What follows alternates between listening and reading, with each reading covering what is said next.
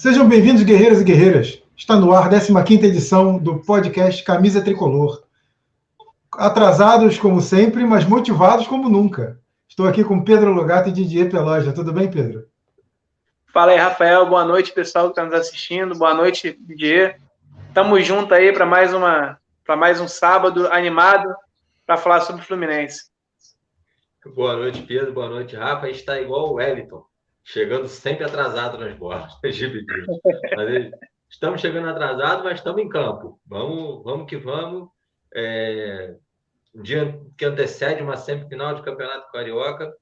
Temos que torcer. Estou com uma motivação a mais pela vitória, para torcer pela vitória de amanhã. Coisas boas estão por vir. Que, que bom, muito bom. É, já passo os destaques né, do que a gente vai abordar hoje é, entre os principais assuntos e Miguel entra na justiça contra o Fluminense. É isso mesmo, Miguel, jovem Miguel, tratado como uma das maiores joias de Xerém, entra na justiça para tentar rescisão direta de contrato, rescisão indireta de contrato na justiça. Será que ele vai conseguir? É, além disso, os moleques de Xerém jogaram no Sub-17 e venceram na estreia da temporada 2021. 3 a 1 sobre o Fortaleza, com grande atuação de Arthur.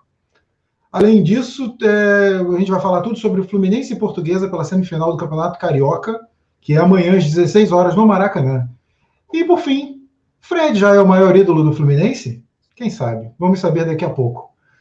Começando por o principal assunto, acho que é o assunto do momento, né? Ninguém fala, não, não se fala em outra coisa a não ser Miguel.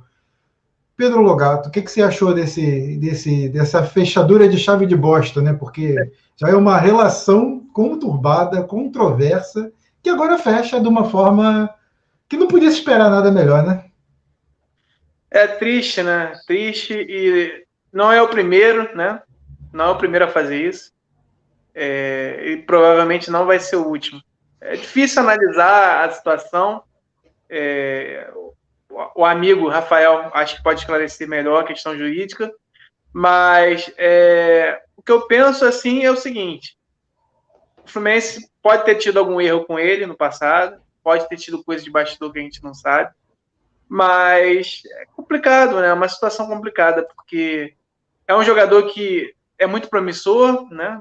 Se mostrou é, sempre muito promissor nas categorias de base, só que é, é ainda muito jovem, tem 18 anos apenas, né? E é, é muito complicado o jogador quando acha que com 18 anos ele tem que se titular, tem que jogar sempre, né? É, é uma coisa complicada. E o, e o Miguel, ele deu uma falta de sorte no Fluminense. Né? É, ele perdeu gols em jogos importantes. Ele, aquele jogo contra o Lacareira, eu acho que é o jogo emblemático para o Miguel, no Maracanã. Ele perdeu umas três chances claríssimas de gol, assim, absurdas que ele perdeu. Né? É, eu lamento, é, lamento bastante. É, não sei se ele vai ganhar, né? Juridicamente o que ele pediu, não sei. Eu espero que o Fluminense consiga é, a vitória judicial, sendo, sendo bem sincero, eu torço para que o Fluminense ganhe essa batalha e que consiga algum, algum dinheiro com, a, com essa negociação envolvendo o Miguel um dia. É, mesmo que seja alguma coisa bem pequena, infelizmente ele dificilmente vai jogar no Fluminense novamente, dificilmente vai conseguir ser o jogador que a gente esperava e trazer um grande investimento. Né? Acho muito difícil que isso aconteça.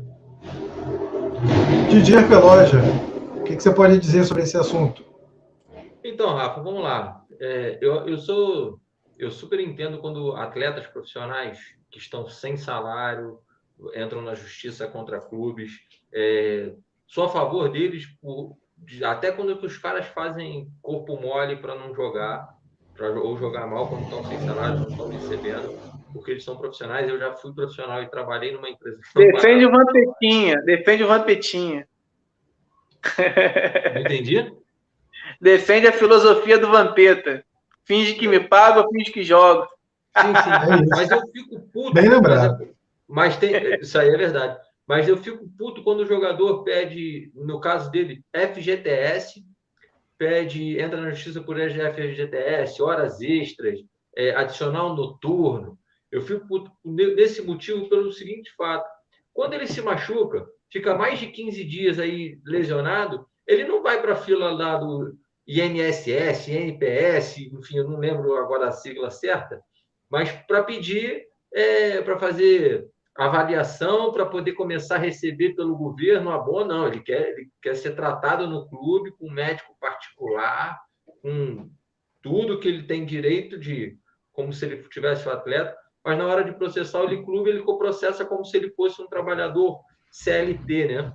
É, que só recebe CLT, com médias salariais de CLT. Aí eu discordo, eu fico bem chateado. O caso do Miguel tem um problema estilo Neymar também, né? Porque é o pai que comanda a carreira, o pai é muito difícil de, de se negociar com o pai, coisa que acontece igual o Neymar, não comparando o futebol do Miguel com o Neymar, mas igual o Gerson pais, também. O Gerson, os pais foram determinantes em momentos da carreira desses jogadores.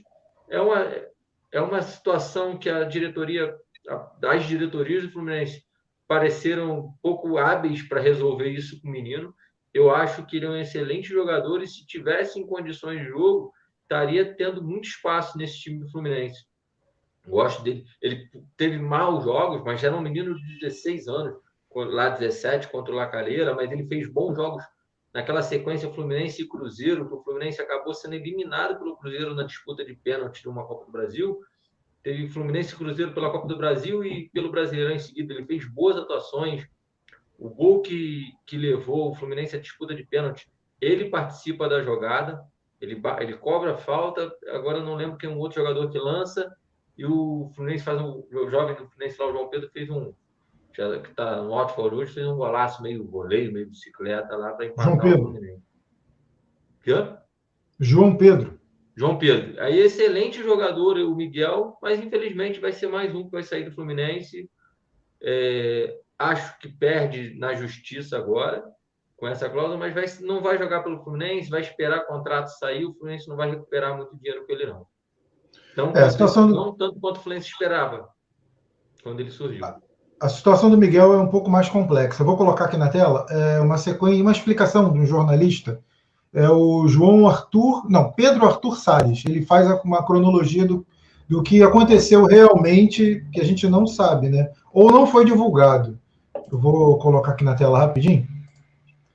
Hum. Ele fez uma sequência de postagens no, no Twitter explicando. Ver se eu consigo melhorar aqui a visualização. É, acho que dá para ler, mas vou, eu vou lendo aqui e vou, a gente vai comentando. É, ando um pouco afastado da função, mas venho informar com seriedade que Fluminense irá perder Miguel por falhas de Abade. Mário irá pagar a conta. Entenda, Miguel sempre foi tratado como uma das principais joias do Fluminense e do futebol brasileiro.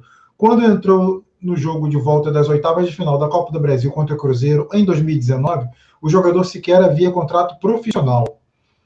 Uh, além disso, na época, o jogador recebeu propostas de clubes europeus, mas forte, fortemente do, mais fortemente do Paris Saint-Germain. Na ocasião, o atleta poderia se transferir de, se transferir de graça, já que não possuía vínculo, vínculo algum com o clube. Abade, em atitude desesperada, correu atrás disso para assegurar o jogador. Para assegurar o jogador. Vindo de uma gestão muito criticada, a ponto do mesmo antecipar as eleições do clube em 2019 e tal. Aí ele fala é, que ele ficou com medo de, de se pegar a fama de pior presidente da história. Aí, sendo assim, Miguel fechou com o Fluminense de forma profissional. Entretanto, o pulo do gato está justamente no contrato.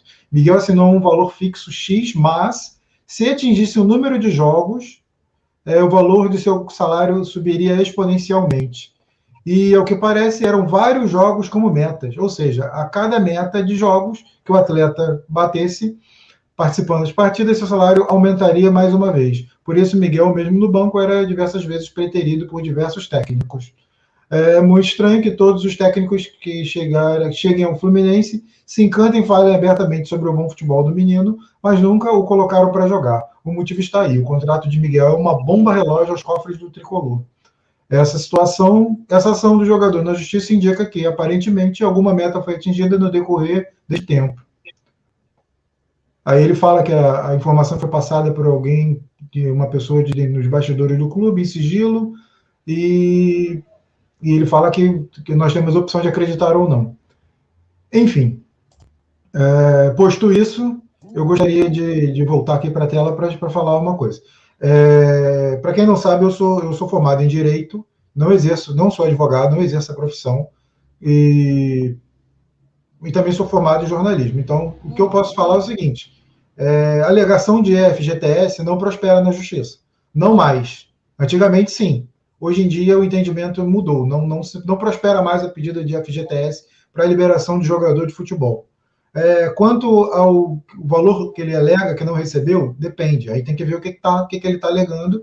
Não tivemos acesso aos autos, é, acho que é muito embrionário ainda falar qualquer coisa, mas tem que ver o que, que ele está alegando desse valor que não foi pago, sendo que a, a jurisprudência atual decreto, declara que apenas pode ser alegado para fins de, de rescisão contratual salários em atraso após três meses, o que não tem. Então, pode ser que esse caso gere um novo entendimento, mas não, não há até o momento nada que diga que ele tenha direito a, a buscar, a receber a, a liberação. É, também acredito que não, não, não deve dar em muita coisa. Acredito que tem grande chance de ele não se dar bem na justiça, mas tem que ver o que foi alegado. Pode ser que não seja só isso, e pode ser que o, o que ele alega que ele tem direito a receber em contrato é, tenha a ver com os vencimentos em atraso. Então, também não sei dizer. Agora, o que eu li foi que ele alega que as metas não foram cumpridas, metas de aumento salarial. O, só para citar um exemplo, é, jogadores entraram na justiça contra o Santos no ano passado, alegando que estavam recebendo metade dos vencimentos e FGTS em atraso, e os jogadores não foram bem, bem não conseguiram é, a liberação da justiça. Casos de Sacha, do goleiro que está agora no Atlético Mineiro, que eu não vou lembrar o nome agora, o Everson, e tem mais um jogador. Ah, o Zeca, no ano retrasado, também tinha feito as mesmas alegações, alegações parecidas, não exatamente as mesmas. E também não conseguiu na justiça.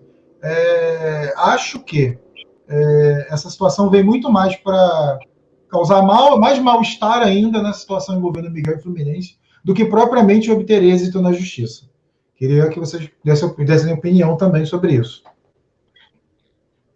É, o, o, essa informação, né, que a gente não sabe se é, é 100% verdadeira, né, do, do meu xará, né, Pedro, é uma informação que explica muito, né? Ela explica bastante essa, essa situação envol, envolvendo o Miguel, né? Porque, embora eu, eu, eu acho que o Miguel ele cometeu algum, alguns erros, né, em alguns jogos importantes, é, não justificasse, não justificava que ele não ficasse no banco, pelo menos, entendeu? Principalmente ano passado, entrasse um jogo aqui, um jogo ali, que o Fluminense não tinha nenhuma opção, né?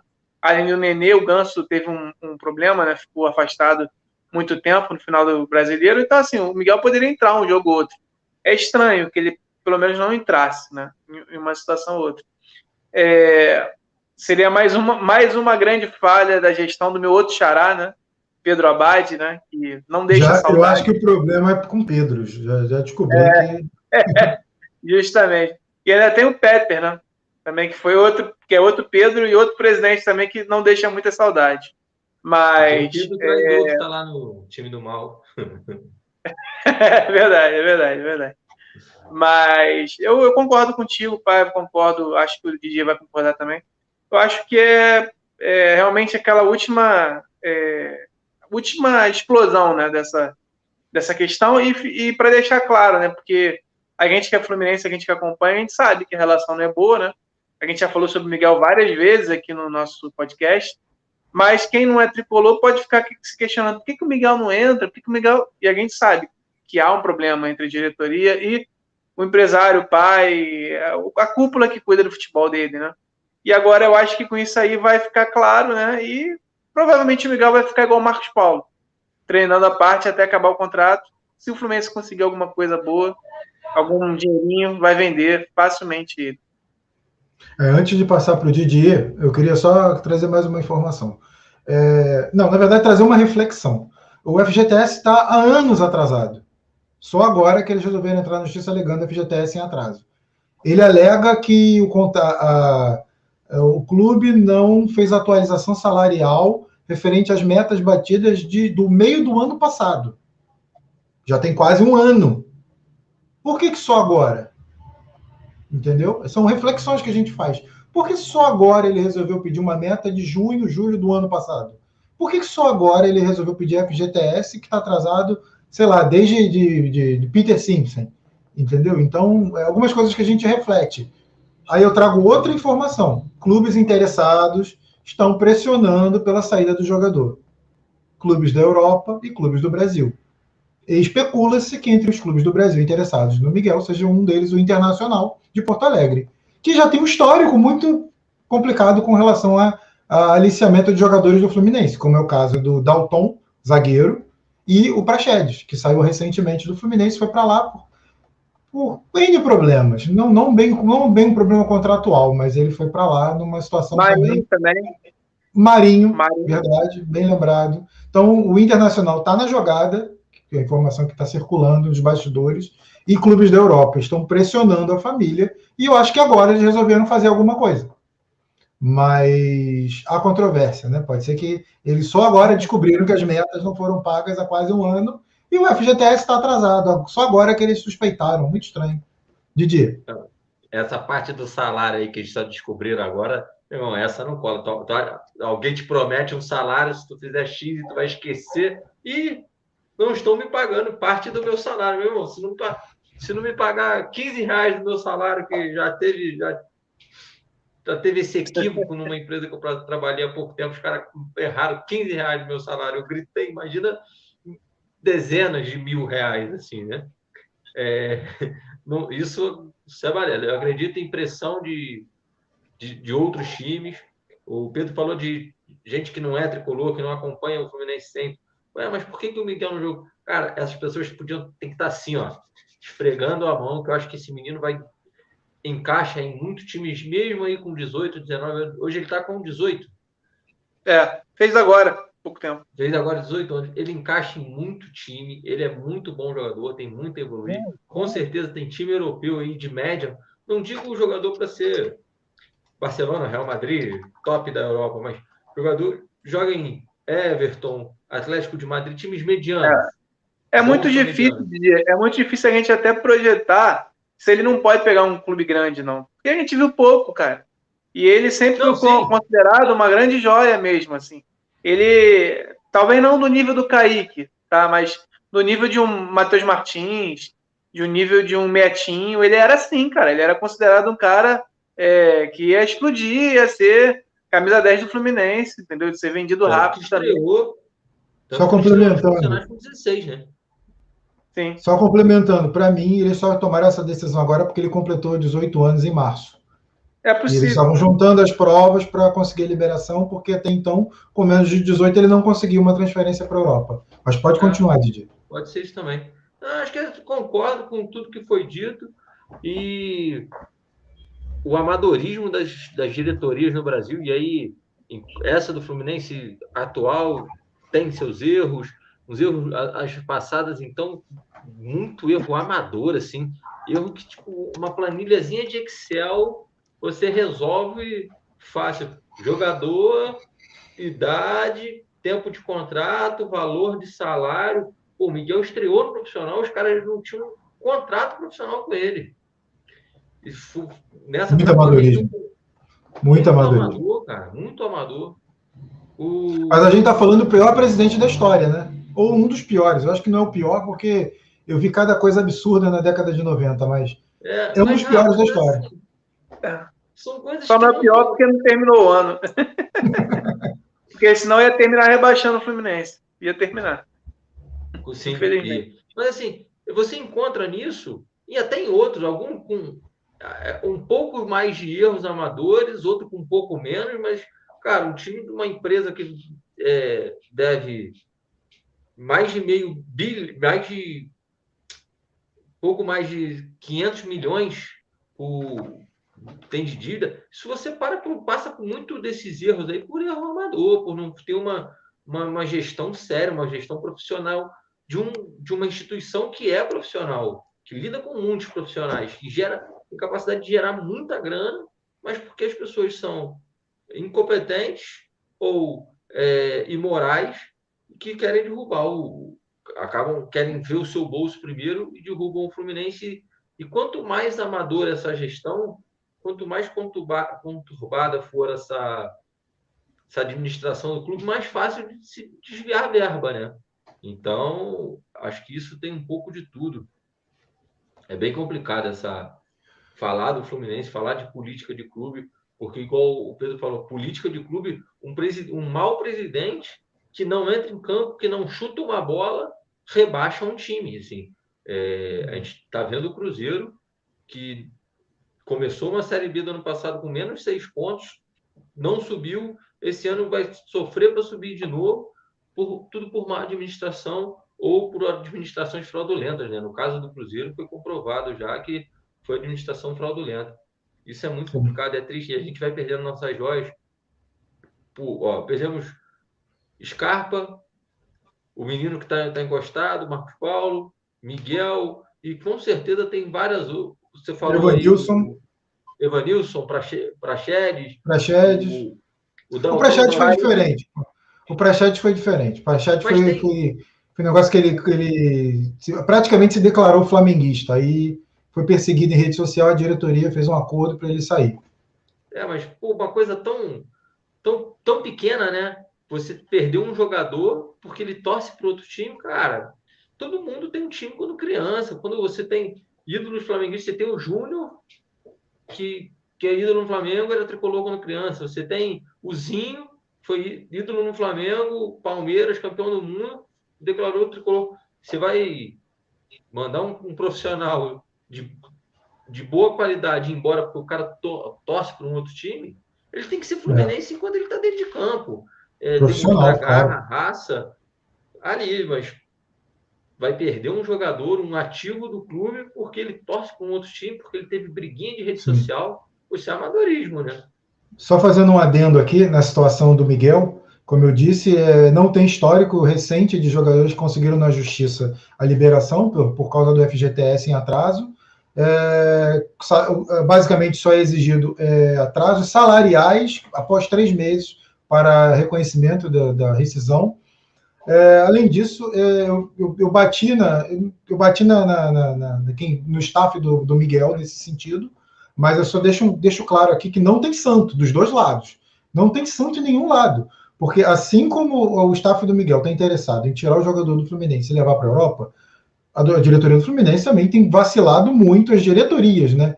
E, e eu não acredito, não consigo conceber que a diretoria atual não sabia que o contrato do Miguel atual previa cláusulas de aumento exponencial, é, é, cláusulas de aumento de salário é, após partidas disputadas. Então, por que, que ele disputou alguns jogos de um minuto, dois minutos, cinco minutos? Não faz sentido, entendeu? É, é, é aí revolta. Enquanto não, não tivermos uma explicação da própria diretoria para isso, é amadorismo. Então, é complicado. Outro ponto também, outro ponto que eu gostaria de, de, de falar também é o, ca, o caso do Prachedes, como eu falei, não é semelhante, mas ele também saiu de uma forma que o Fluminense acabou não, quase não vendo dinheiro. E, e, se repete a história do Miguel, do Marcos Paulo, como você já citou. Pode falar, Didi. Ah, deixa eu só fazer uma adendo, assim, você falou aí de revolta e de, de alguns jogos. Eu lembrei aqui que eu tenho nos meus arquivos, é porque eu estou sem meu computador aqui, e tá aqui em Teresópolis essas fotos, eu tenho que, que achar até os, os, DVDs de backup. Eu tenho uma foto que é o Wellington o Wellington Silva e o Dalton no meio. E eles estavam, o Fluminense estava fazendo uma pré-temporada aqui em Teresópolis, não vou lembrar o ano agora, provavelmente 2009, 2010, por aí, eu acho. E esses, esses três eram tão badalados na, na base tricolor, estavam subindo para treinar com o profissional e tal, e os caras falando, ah, esses aí, os, os três, pode ter certeza, pode escrever que esses três vão chegar na seleção brasileira, são fenomenais. Eles estão. Tem pra, proposta para vários times da Europa e não sei o quê, papapá. Nenhum dos três, o Elton nem campeão brasileiro, jogou no, no Shakhtar, o, Elton, o outro Elton, não sei nem por onde ele foi parar, e o Dalton, coitado, foi um jogador que se envolveu nessas competições depois do Inter. Tava, num, notícia, tava num clube pequeno do Rio há pouco tempo. É. é. Onde? Num clube pequeno do Rio, não lembro qual é. É, não, tem mais tempo que eu vi. A última vez que eu vi, ele estava jogando a Série B, acho que pelo Cuiabá, alguma coisa assim, ou Série C. Uma passagem pelo Cuiabá. O, o que foi melhor é o Elton Silva, porque o Elton nem ele teve um momento muito, bem, muito bom no Fluminense, mas depois disso, nada. O Elton, o Elton Silva é um bom jogador ainda. Né? É útil, foi sim, útil sim. no passado. Né? Não, não, sim, mas não teve carreira de, de Europa, não teve destaque. Não, sim, sim. Nenhum dos três, nenhum dos três. O, o de carreira de mais destaque fora do país foi o Elton Ney no Shakhtar, né? É, ele foi, ele foi pro Arsenal, né? O Elton Silva, mas não jogou. Aí é, foi pra, é, fechado, jogou, com, teve... fechado com times pequenos da Espanha e tal, e voltou é. pro Fluminense depois. Verdade, verdade. Não tinha lembrado dessa passagem dele pelo Arsenal, mas também não, não tanto não lembrava que não vingou, né? Fechamos o assunto, Miguel? Sim, sim. Fechamos. Cansei, cansei de, de menino Beleza. Ah, eu também acho que não vai fazer falta nenhuma, não. Segue o jogo e que o garoto tenha boa sorte onde quer que ele escolha jogar. Não, não, não, não se daria bem no Fluminense, não tem corpo ainda para ser profissional.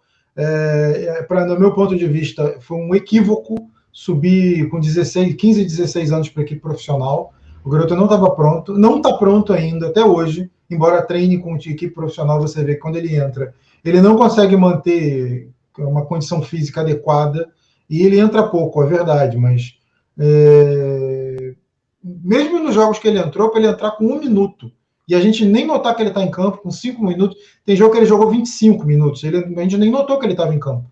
Então é meio complicado. É um jogador que não está pronto. Não está pronto. Então a gente não pode esperar nada dele. O que, que foi? Fica tranquilo, nós temos bobadilha. Difícil, complicado, complicado. Já já eu venho nesse assunto, tá? Não vai fugir dele, não. Ai. Vamos falar agora. É, os moleques do Sub-17 venceram 3 a 1 a Fortaleza, com grande atuação do Arthur. Arthur, que chegou até a jogar no time profissional já no início desse ano, no, no, no início do Campeonato Carioca desse ano. É, fez um gol, deu uma assistência e foi o grande destaque da partida. É, quem, quem consegue, quem, quem viu, quem sabe é, falar alguma coisa desse jogador e dessa vitória é importante, né? Só trazendo a informação aqui, enquanto, enquanto você comenta, pode ser o Pedro, se tiver alguma informação, que eu vou buscar aqui quem fez os gols. É, eu não assisti o jogo, mas eu já assisti o Arthur jogar, um jogador de qualidade, né? É, esse time está um pouco mexido, né? Não é time igual ao time que foi campeão, né?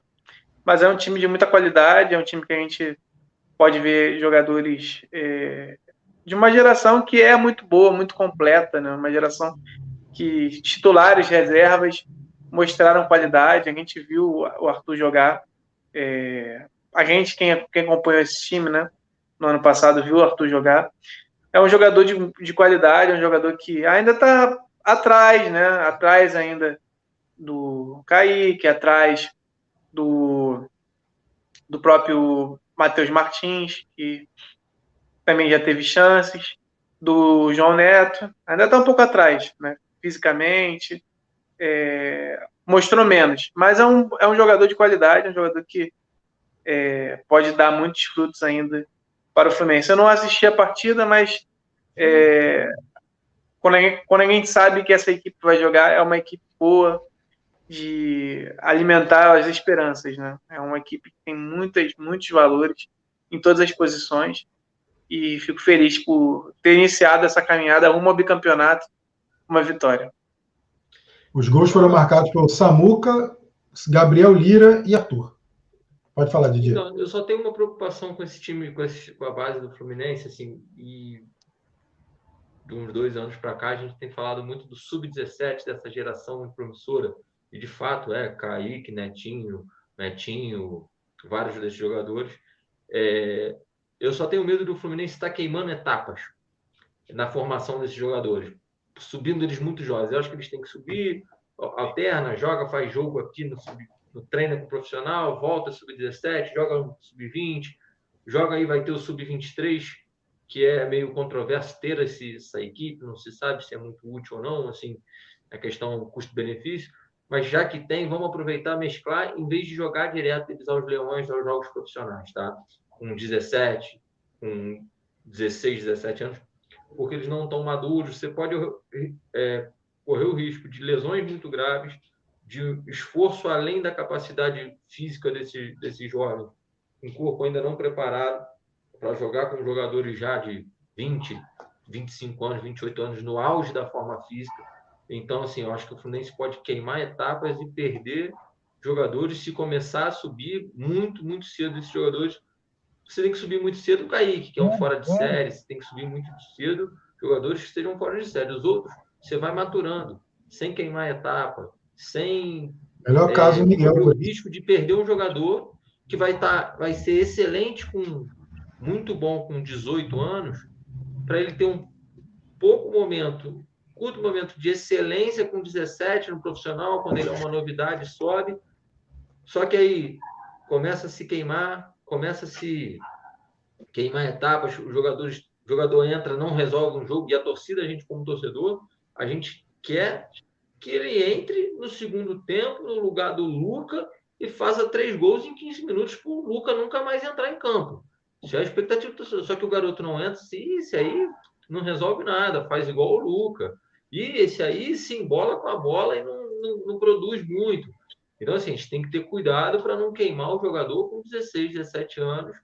E aí o cara sai e vai estourar em outro time, vai vai, vai, não, não vai render o que poderia render se ele tivesse a maturação completa na base do Fluminense. Acho que assim, base a gente tem que torcer, analisar, esperar maturar e depois lançar para o profissional.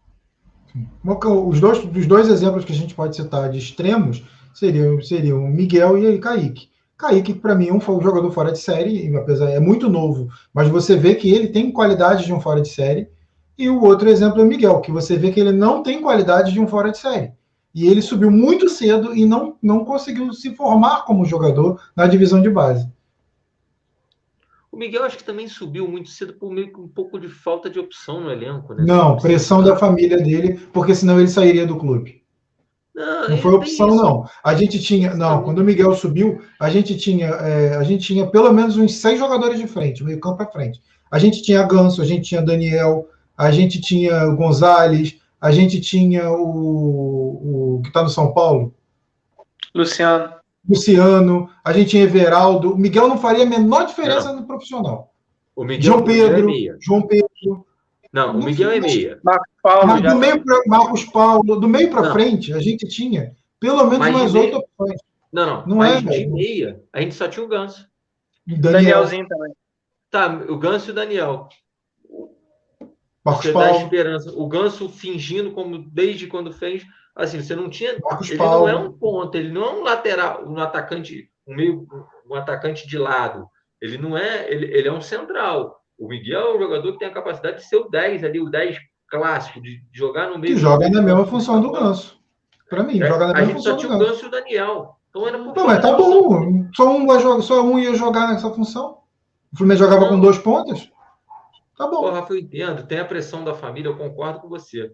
Mas assim, se fosse em, em, se esse momento fosse hoje, que o Fluminense tem Miguel Araújo, o Miguel Araújo, o Miguel não, Michel Araújo. Michel Araújo, que pode jogar ali, você tem o Ganso, você tem o Nenê, você tem o Casares, você tem é, André, você tem Martinelli, Biel. você tem Biel, você tem muitos jogadores, ele não subiria. O pai vai, vai, vai pressionar, vai, vai pressionar, não vai renovar. Ó, vamos renovar, vamos chegar num acordo. Ele vai subir aos poucos. Só que na época ele fez a pressão e o Fluminense, é, o cara tá fazendo a pressão. Nossa, a gente tem pouca opção aqui no meio, vamos, dar, vamos fazer para não perder o jogador. Mas hoje o Fluminense não faria essa opção. Ele não teria. O pai.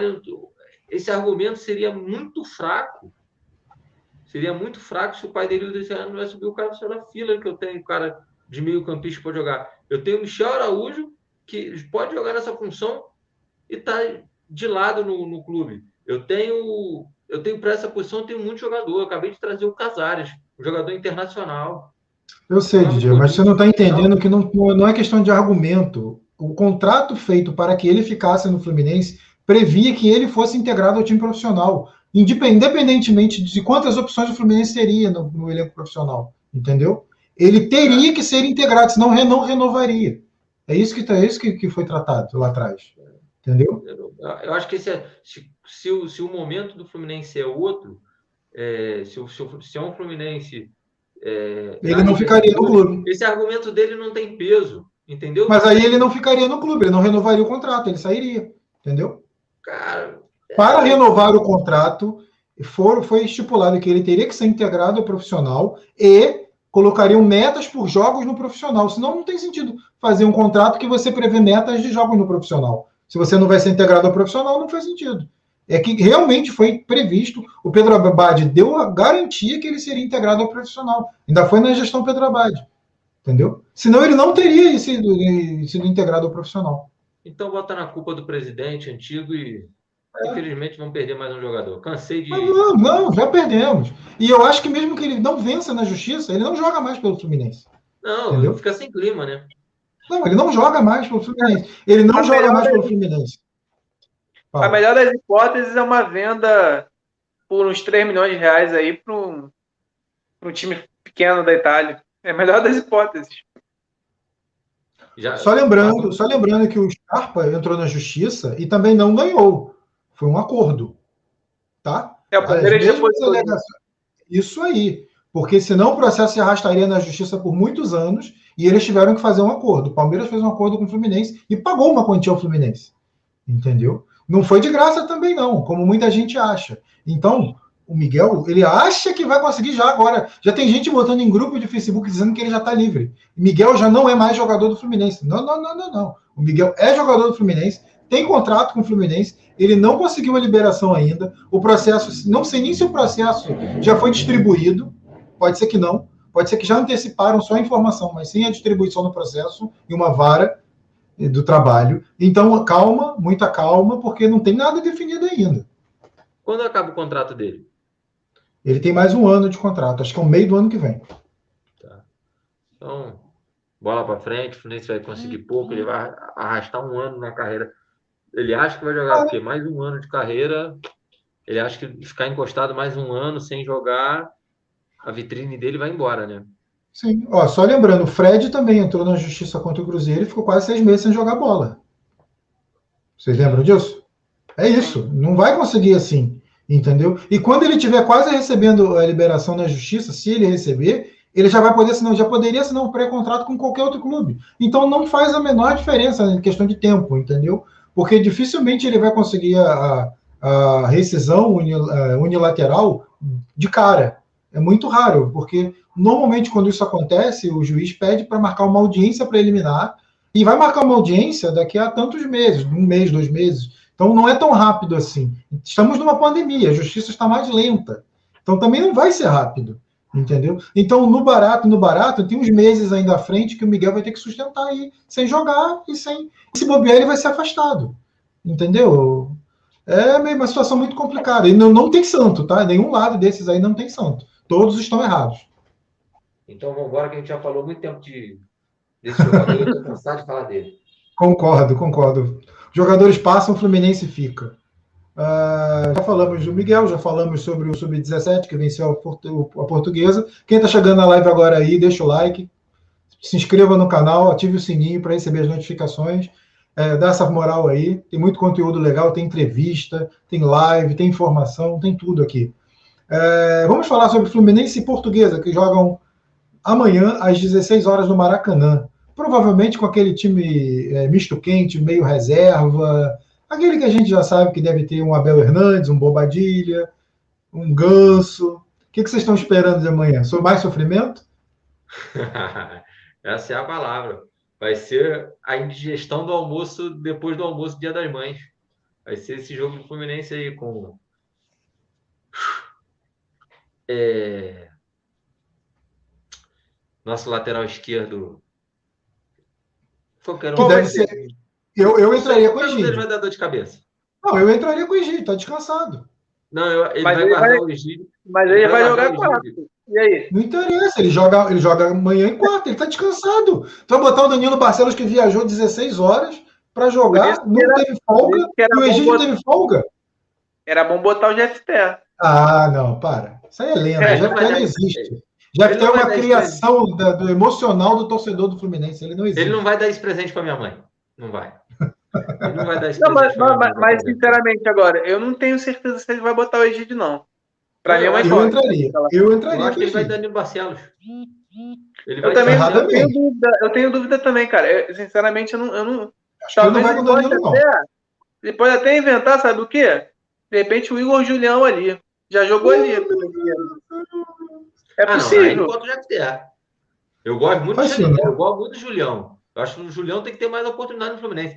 Mas na, na esquerda, não. Na esquerda, ou é, eu. Vamos lá. Eu aposto que ele vai de Danilo Barcelos. Eu, eu acho que ele vai de Egídio. Eu não vou fazer aposta, não, porque é muito acho que ele vai eu não faço ideia, cara. Não faço ideia. Ele tá descansado, amigo. O Egídio, o Egídio, em primeiro lugar, o Egídio, o Egídio não tá jogando, né? Ele tá entrando em campo.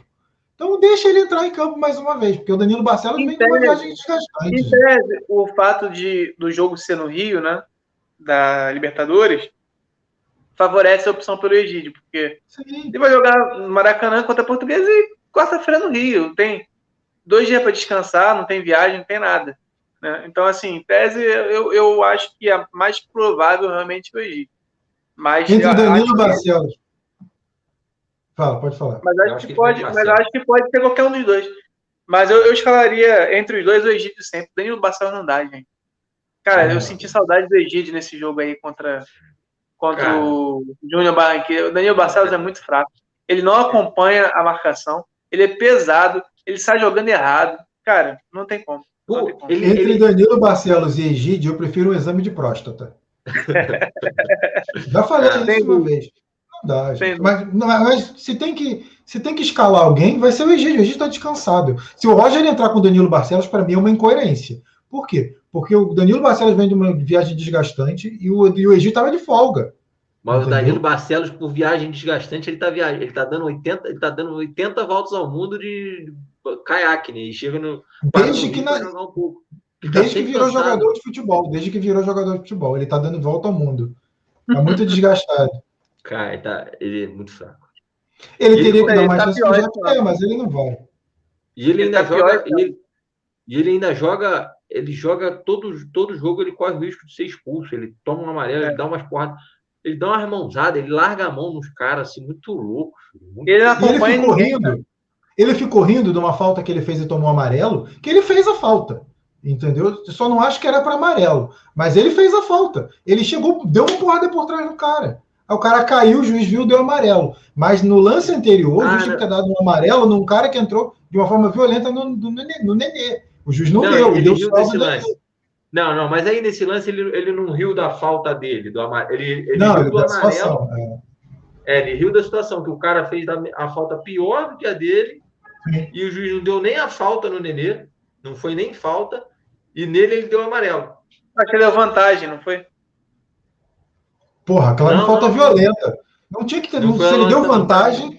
se ele deu vantagem, ele tem que voltar para a escola de árbitro, porque, pelo amor de Deus, ele... gente. Foi uma falta violenta, ele quase arregaçaram. É, eu, eu não sei se ele não deu falta, foi isso que eu quis dizer, entendeu? Não, ele deixou o jogo seguir, deixou o jogo seguir. Sim. O... Aí no lance seguinte, o Danilo entrou por trás do cara, deu um, uma ombrada nas costas do cara, que foi falta, não tem nem o que discutir. Mas não, também não daria amarelo para ele. Agora, é uma falta de coerência. Você marca uma falta daquelas, do, do Danilo, e a falta violenta anterior você ignora. É a arbitragem desse jogo também foi, foi uma coisa assim que. Não. Em anos, em anos eu não vi uma arbitragem é, tão tosca uhum. quanto essa desse, desse juiz vamos, aí. Vamos entrar nesse assunto, não, Pedro. Vamos entrar nesse assunto, não. Você tem seis horas aí para debater isso? É. Não, não tem, não tem. Não eu estou na dúvida se o árbitro do jogo era o Ray ou o Steve. Ray Charles ou Steve Wonder, eu estou na dúvida. Porque Deve ele errou tudo. Ele errou tudo. Cara. E falando em errar tudo, vocês escalariam amanhã Matheus Ferraz e Manuel? Vai ser, né? Eu não escalaria, não. Escalaria o David Braz. Mas vai ser, uma, vai ser o Matheus de novo. O Braz já eu tem não condição? Sei. É, então, isso que eu ia falar, não sei a condição física dele, mas eu também escalaria David Braz. O Danilo, o Danilo Barcelos, ó, falando em jogador que está falhando, vem logo o Danilo Barcelos na cabeça. Ferraz. O Ferraz foi muito mal no primeiro jogo contra a Portuguesa, tá? Ele estava sempre atrasado no lance, por falta de cobertura também. Horrível, horrível. E, e aí também não é erro só dele, não, é erro de, de cobertura. Porque o lateral, o, o Egídio avançava, não tinha, o volante não fechava, e ele estava sempre no mano a mano com os atacantes da portuguesa. E ele levou a pior em todos os lances. Matheus Ferraz, zagueiro camisa podcast. Matheus Ferraz é o, clone do Sérgio Reis. Cara, é igualzinho.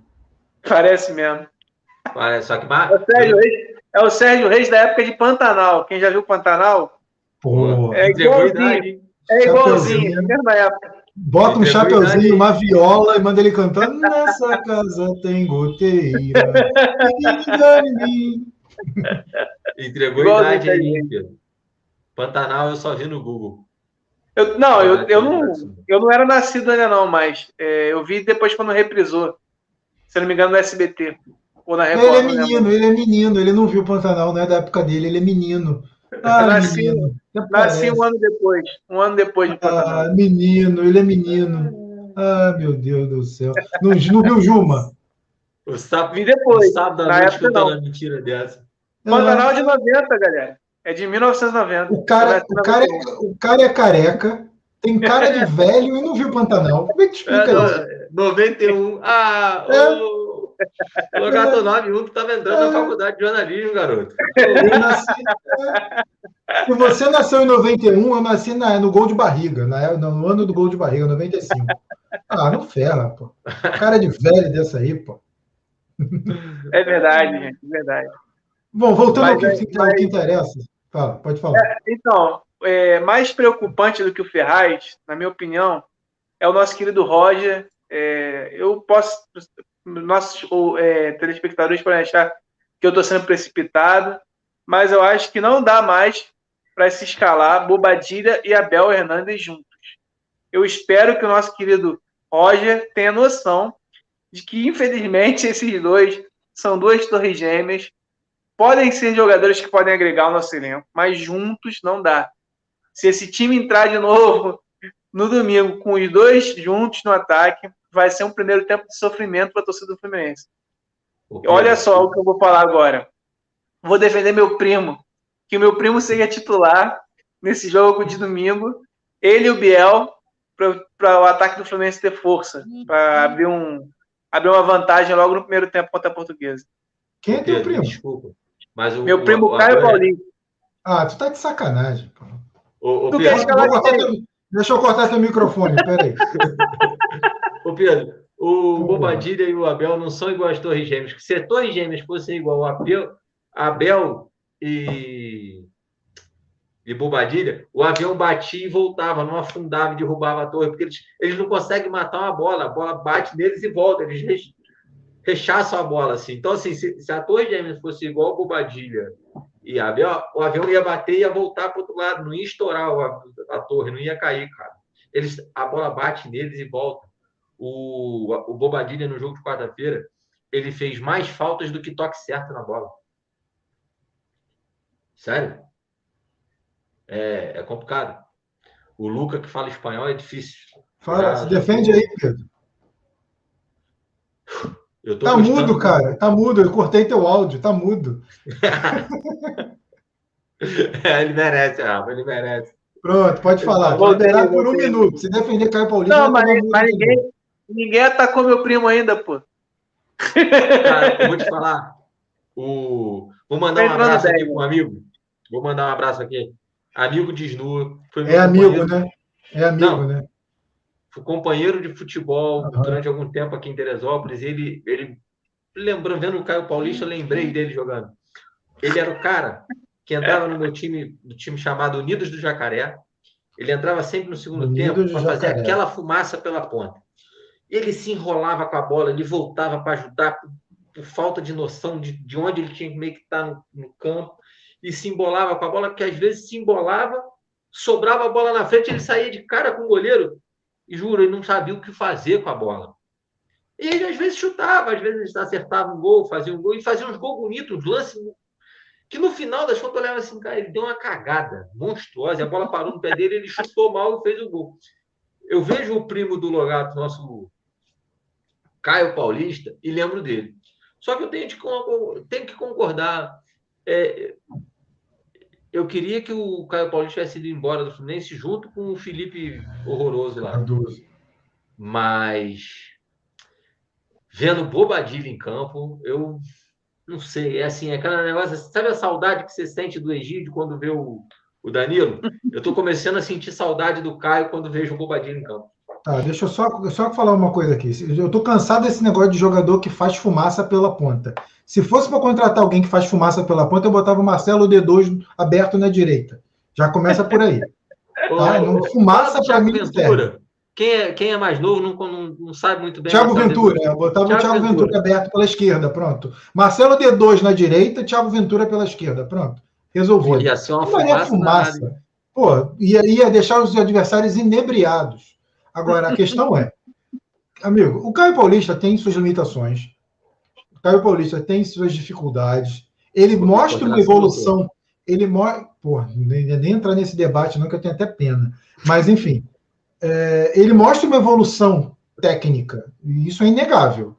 Quem entende minimamente de futebol vê uma evolução técnica nele. Daquele jogador que veio do Havaí para agora, ele é outro com outro atleta. Primeiro, ele, ele aguenta, ele, ele tem uma explosão física maior, ele tem é, um drible, o drible está um pouco mais apurado do que era, e ele era muito burro e cabeçudo. pegava a bola, baixava a cabeça, tentava correr. Correr, batia na defesa e voltava. Não conseguia. Agora não, você vê que ele consegue.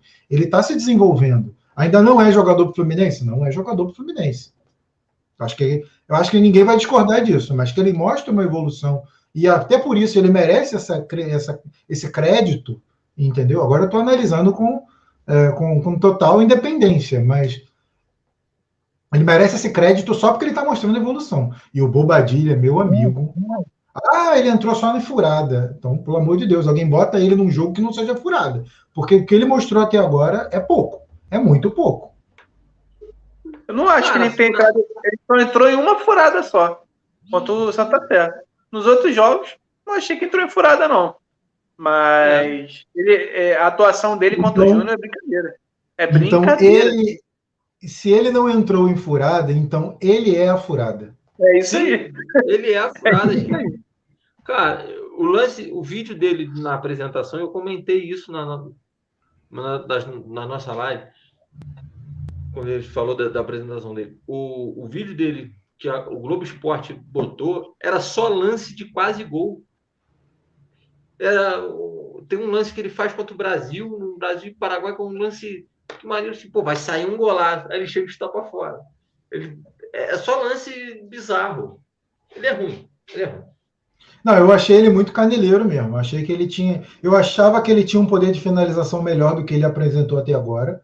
Achava que ele levaria vantagem no porte físico é, com dribles curtos e chutes fortes, e ele não apresentou nada até agora, não. Desculpa, mas eu, eu não vi. Pode ser que ele arrebente amanhã, faça três gols contra a portuguesa, é, saia nos braços do, dos, dos colegas, o que eu acho difícil carregar ele, que ninguém vai conseguir, porque ele é pesado pra cacete, forte, bom tudo. Mas pode ser, mas eu não vi ainda esse futebol. E, ah, e eu posso tomar porrada até de seguidor aqui, mas eu prefiro o Abel do que ele. Também, não. Sem dúvidas. O, o Abel perde gol, mas ele, ele, ele se movimenta e ele perde gol porque ele corre. Ele está colocado no lugar correto para finalizar. O Bobadilha não, não, não, participa de nada. O, não participa de nada. Ele não perde nem gol.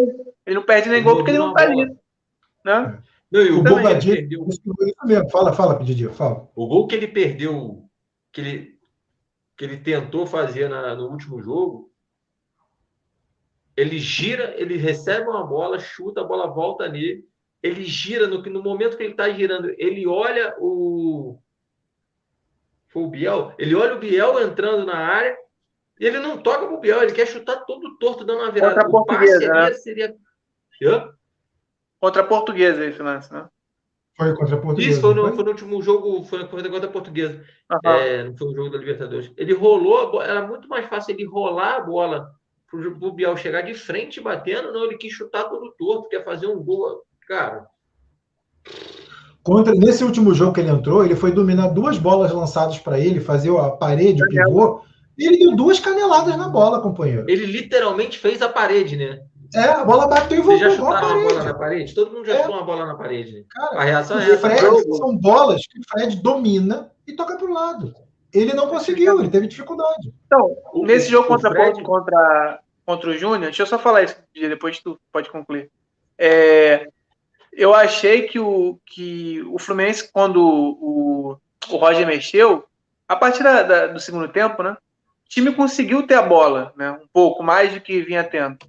E me, me ficou a percepção para mim que se a gente tivesse o Fred em campo, talvez ganhasse o jogo.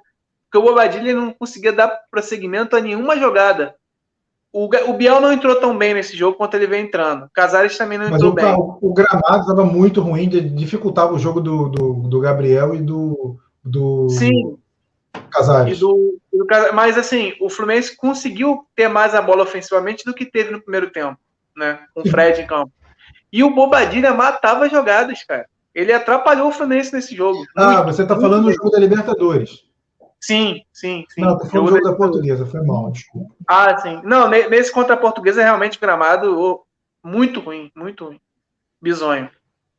Não, no Pode jogo falar. da bola que você está falando, as bolas que ele tentou dominar, nossa senhora. Uh, até aí, aí, você vê, aí você vê a entrada do Abel contra o River, que o nego tá criticando o Abel, mas, cara, o Abel você dava um bico pro alto, ele dominava de cabeça igual golfinho e botava a bola no chão. O Bobadilha não conseguia dominar a bola, Luca cara. Bobadilha. Tem dificuldade. Cara, um atropelamento por um trem, pode ser? O Luca, Luca Bobadilha ou Júnior Dutra? Não, ainda não. dou crédito ao Bobadilha. Não, peraí, Júnior Dutra tá de sacanagem. Corta o som dele aqui, peraí. peraí não, não, não, não, não, não, não, não. Pô, ele saiu, gente. Ele saiu. Ele saiu da. Não, mentira, eu tirei. Porra, aí não, aí não avacalha live aqui. A gente vai tomar strike do YouTube, porra.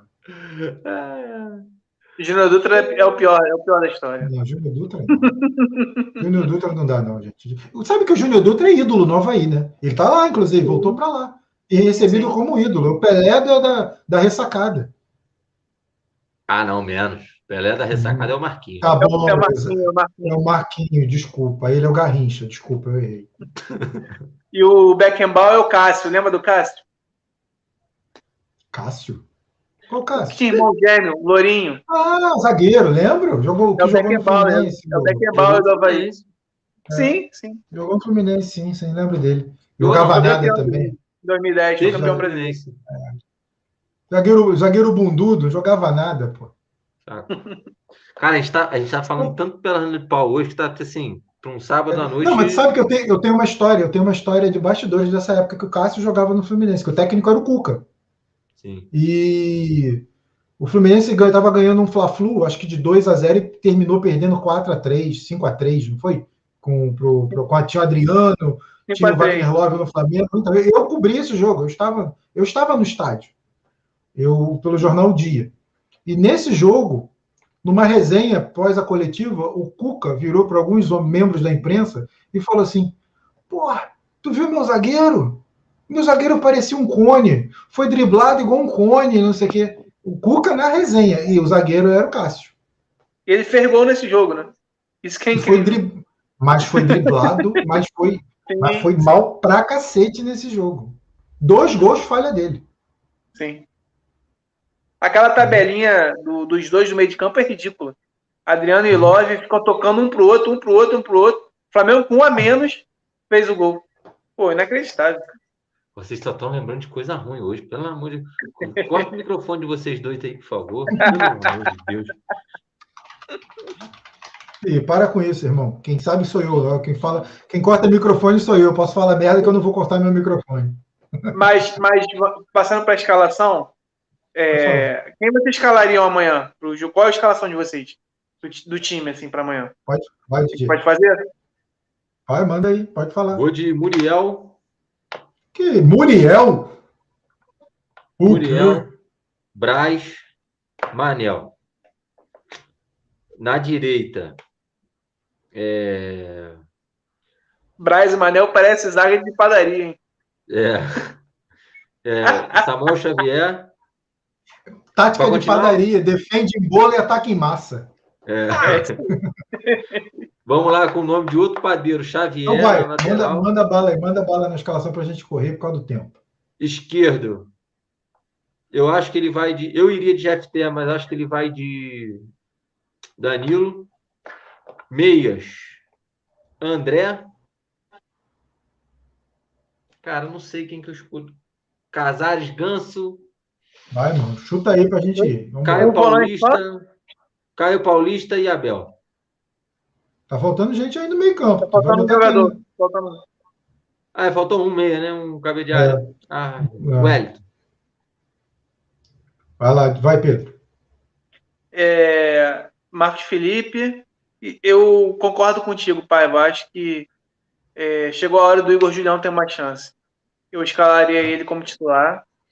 É, Igor Julião, é, David Braz, Manuel e Egídio na lateral. É, André, Wellington e Casares. Biel, Caio Paulista e Abel Hernandes. Seria esse meu time para amanhã. Ah, gostei. Gostei mais do teu do que do meu. eu iria de Marcos Felipe, porque eu sei que ele vai pedir para jogar. Marcos Felipe, Igor Julião na direita. Ah, mas Igor Julião. Amigo, Calegari não está bem. Desculpa, não está bem. É, Samuel Xavier não mostrou nada nas duas partidas que eu vi em campo. E se tem um lateral direito que esteve melhor em 2021, nesse início de temporada de 2021, foi o Igor Julião. Então eu daria mais uma chance para ele. A zaga, Manuel, Braz, lateral esquerdo, Egídio. Acho que ele vai de Egídio. Uh, meio campo com Wellington André, Ganso, Casares, Gabriel. E Abel Hernandes no ataque. É possível esse time. É bem possível. Lembrando que eu acho que vai todo. To, amanhã todos os titulares vão para o banco, porque se, se a situação engrossar aí no segundo tempo, ele bota mais titulares, bota mais cinco titulares em substituições e pode buscar a classificação se estiver dando ruim. É, ele não tem muitas opções, principalmente para a cabeça da área. Ele vai. Provavelmente Martinelli e Iago estarão no banco. Não, acho que vai todo mundo para o banco mesmo. É, todo mundo, não sei. Eu acho que ele vai poupar Nenê e Fred. Esses não vão para o jogo. Acho pouco provável. Acho que dependendo para a zaga também, ele vai poupar, ele não vai levar o Nino e o Lucas Claro, e talvez ele leve um dos dois só. É, não sei, não sei. Todo mundo eu não sei, mas ah, ele vai poupar ah, alguma coisa assim, sim. Mas grande parte dos titulares vão estar sim. sim.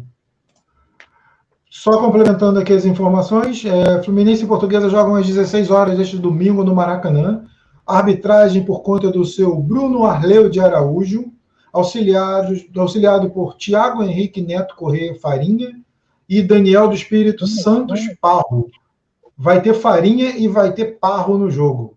Olha só que bacana, que sobrenome bacana. É, Bruno Araújo é um bom árbitro, todo mundo já conhece, né? Acho que foi a melhor escolha para esse jogo decisivo, visto que a gente já foi muito prejudicado, tanto no Campeonato Carioca como na Libertadores. Acho que é um bom nome, né? Para essa decisão. Sem dúvida.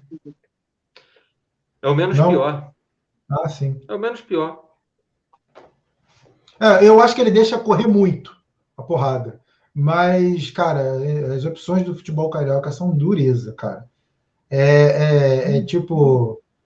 É, bota, é, o, é o cão e o demônio. Você escolhe um dos dois para apitar o jogo, porque, amigo, é complicado. Eles estão sempre, sempre, vestindo vermelho e preto. Porra. É dureza, amigo. Por baixo da camisa levanta assim, então vermelho e preto. Bom, por fim, não menos importante, gostaria de fazer uma pergunta muito controversa e muito polêmica para encerrar a live, que já tem uma hora e três minutos. E lá vai. Fred já é o maior ídolo da história do Fluminense?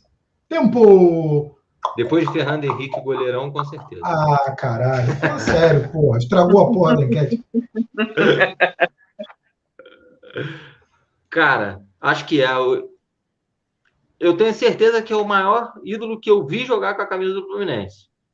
Eu nasci em 95, né? Então, Caraca, outro escondendo a idade, cara. É brincadeira isso. Vai, manda bala aí, vai. Sou 85, sou 85. Mas o maior ídolo que eu tenho é, vestindo a camisa do Fluminense é o Fred. Eu acho que a gente pegou. A gente, o, o Pedro diz que é 9-1, Pedro. Sou.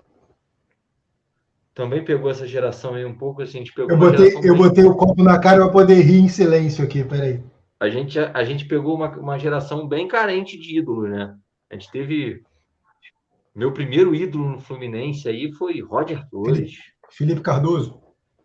Não, Felipe Horroroso não. Roger Flores. Vaninho, Vaninho. Foi Vaninho. Rony, Magno Alves. Magno É. Alves respeita. Ah, Magnata. Vocês pegaram o Renato, pô. Vocês estão forçando aí. Pô. Cara, o Renato não. Renato é O ídolo. Renato, o Renato foi ídolo e é ídolo, sim. Ah, Não, é para. ídolo, foi ídolo, mas não, não com peso de ser. Pô, ele fez o, um, dos go- um dos cinco maiores, pelo menos, gols da história do Fluminense. Pelo Não, menos, Marcão né? é- Você considera o Marcão ídolo? Sim, Marcão é ídolo. E por que, que O o Renato, Renato é não ídolo. seria? Não, não, mas assim, É. presta atenção. O Renato é ídolo, mas o Renato jogou no rival. Conca também. uma- O Marcão também. O Marcão jogou no Vasco. Não, tá, mas o Vasco não é tão. Conca não, é, Conca não é ídolo mais? Cara, não é ídolo, mas não, mas não, não tem peso de ser o maior da história. Ah, sim. Não, o Renato também não. Mas Não, o Renato é. não. É, é ídolo, mas não para ter peso da história. O, o Roger é- era um ídolo meu da, da minha infância ali, que era um jogador bom de bola, o clássico, 6-10, foi infância e adolescência, né? É, mas jogou depois também em outros times, em, em rivais. É, Roger Maradoninha, Maradona. como era conhecido. Mas o Fred, dos que eu vi jogar, eu tenho certeza que é o que é o maior ídolo, com uma bem uma vantagem bem boa e que o, o, o, o Fred ele é campeão brasileiro, bicampeão brasileiro. O Fred está no time de guerreiros de 2009. É Fred é o maior ídolo, meu maior ídolo com a, com a- que eu vi jogar com a camisa Fluminense. Da história, eu também acho que ele já é, mas ainda tem discussões aí. Pode ser que aceito discussões. Polêmica, Pedro Logato. É, é, como o Dia falou, é complicado tu, você estabelecer essa questão de, de maior ídolo da história, porque o Fluminense ele não tem uma, não é um do, não- o Fluminense não é um clube que tem essa unanimidade, né? Tem clubes que tem, né? E ninguém discute quem é o maior ídolo da história do Santos, quem é o maior ídolo da história do Botafogo, quem é o maior ídolo da história do time do Mal. O Fluminense não é assim. O Fluminense tem alguns jogadores que estão, né? Na, naquela naquele, naquele pote, né? Naquela prateleira, né? E aí eu acho que depende da geração das pessoas, né? Eu, eu particularmente, eu acho que o Fred, ele, ele faz parte, né? Do, do time que foi mais vitorioso, né? Na história do Fluminense em relação a conquistas relevantes, né? Eu acho que isso pesa bastante. E a história dele ainda está aberta, né? Se a gente conseguir conquistar essa Libertadores, e eu creio que a gente vai, eu acho que vira incontestável o maior ídolo da história do Fluminense. Mas, por enquanto, eu acho que ele é um Libertadores, meu dois. filho vai se chamar Fred. Mas ele é um dois, com certeza, um dos cinco maiores ídolos. O maior que eu já vi, disparado. Embora é, a gente seja assim carente, mas a gente viu muitos jogadores. A gente foi carente durante um tempo, né? Só que de 2007 é, até 2012, o Fluminense construiu alguns ídolos, né? O Fred é o maior deles, mas tem alguns. Nunca, Fred, Thiago Neves, Thiago Silva Thiago também, Silva. eu considero um ídolo. é, O Gum é um Cavalieri ídolo. O Gum é, é um, o Gum é um ídolo do Fluminense. É um jogador que a gente pode contestar tecnicamente, como o Marcão também é contestado, mas é, tem um passado, uma, uma trajetória maravilhosa pelo Fluminense. né, bicampeão brasileiro, sendo importantíssimo. Ele, a- os gols que ele fez, é, aquele gol contra o Cerro, é, na semifinal da Sul-Americana, é um, é um jogador que construiu muita coisa no Fluminense. O Fluminense construiu muitos ídolos né, nesse período aí de. É, um, Na é uma época- pessoa é um tricolor que eu admiro, mas não dá para chamar de ídolo, não. Outra história bacana também do Gum é que né, o Gum foi o símbolo do, do time de guerreiros, né? Com aquela cabeça enfaixada na Sul-Americana. É. E na época, eu não me lembro se foi o Extra ou se foi o Dia, fez a capa do jornal assim: é, Guerreiro é Ogum. Aí ficou Ogum, o, o santo guerreiro do, do- da, da, da matriz africana, né? Matriz africana. Aí, só que o cara é evangélico, então ele odiou, cara. Como é que o guerreiro é Ogum? Tipo, cara, mas entendeu? Isso aí É foi meio parecido que- quando, quando aquele lateral esquerdo do Vasco é, tinha uma musiquinha Olha, olha, olha. que ele também pediu para não cantarem, porque a, a esposa dele não gostava muito da musiquinha, né? É parecido, coisas de futebol. Posso falar quem é? Claro. Fala aí. Fala aí que Márcio, eu não lembro dessa história. Márcio Careca. Eu não lembro dessa história, não. A torcida Não, do não. Vasco cantava Márcio Careca, come um homem ereca. Márcio Careca. Aí o, diz a lenda, reza a lenda, que o jogador chegou para a assessoria do Vasco e pediu para a torcida parar de cantar a música, porque a família dele estava no estádio e tem gente evangélica. Eu, Sério? tem, uns cara- Tem uma lenda dessa caras- aí. tem- tem uns caras que dão, uma, dão uns vacilos desses com torcida que pede. Fluminense ano passado, ano, foi ano retrasado, né? Que chegou aquele zagueiro lá, o Paulo Ricardo. Meu Deus. Cara, esse jogador eu tinha esquecido. Esse vai estar na minha lista dos piores também. Cara, que jogador horrível. Esse Paulo maluco- Ricardo Bom era o cantor, né? Como é- Que também não, Não, era tão fez bom uma. assim. A torcida do Fluminense fez um pedido para ele, ele usar a camisa 43 para fazer uma, uma referência, uma homenagem ao Paulo Ricardo Cantor, que é tricolor. Uhum. Ele se recusou. Não sabia disso, não. o- Não lembrava disso, não. Ele se recusou a fazer a homenagem. Pô, jogador chamado Paulo Ricardo. Nem tem um torcedor ilustre, Paulo Ricardo. A música do cara é olhar 43. Joga com a camisa 43. Ele não quis. Ele optou por jogar pela 13, 14. Um número Acho irrelevante. 14, né? É, acho que foi. 14. E aí, Acho, se ele acho. joga. Se ele joga com a, olhar 40, com a camisa 43, tipo, ele ia ter. Ele é ruim, mas a torcida assim, não, pô, mas ele é um cara que tá ali. Tipo, o olhar sobre ele ia ser diferente. Ele poderia ter perdurado um pouco mais no Fluminense. Não que eu quisesse, não que, que eu apoiasse, mas o cara foi idiota. Ele, além de burro, horroroso de bola, horroroso Ele é muito horroroso, horroroso, para não ter dúvida, ele é horroroso. Nível Frazan, nível Frazan esse aí. Não, não, ele é pior do que o Frazan. Ele é pior do que o Frazan. Ele é pior. Você vai se arrepender disso, hein? Não, ele é pior que o Frazan. Ele ainda quis, ele brigou com a torcida, que a torcida queria tipo abraçar o cara. E ele brigou com a torcida. Ele é um Mas então, mental. então ele fez certo. Já pensou a torcida ter carinho pelo Paulo Ricardo, cara? Que merda. Então, mas Pois era a é. única Ele fez chance. certo. Não, ele fez certo pensando, ele pensou no Fluminense, né? É, pensou na torcida. Pensou a torcida ter carinho pelo Paulo Ricardo, gente. Que depressão. que merda, cara. Não, ele fez bem. Ótimo que ele não vestiu a camisa, que ele foi embora, não deixou saudade. E a pessoa ser lembrado como um jogador, nossa, aquele jogador Paulo Ricardo, nossa, que saudade. Porra! Fez bem, fez bem, deixa ele. Muito bem, parabéns, Paulo Ricardo, ter recusado a camisa 43. Parabéns. Cara, nossa live com, com o pior time de todos os tempos, a gente tem que fazer isso em breve, cara. Vamos fazer, vamos fazer. E vamos encerrar também essa live, porque o, o avançar da hora já compromete. Muito obrigado É, a todos gente- que participaram. Fala, Didier. Tem gente aí que tem que encerrar rápido, senão apanha aí hoje. O... Agradeço a todos que acompanharam a live do início ao fim. É, lembrando para se inscrever, deixa o like, compartilha, dá essa moral, ativa o sininho aí, se inscreva. Agradeço a todos e uma boa noite. Saudações tricolores. Um abraço a todos. Um Tchau, abraço. Didier. Tchau, Pedro. Saudações, galera. Tchau, galera. Ó, amanhã, vitória, hein? Fui. Boa noite. Tchau, tchau. Tchau, galera.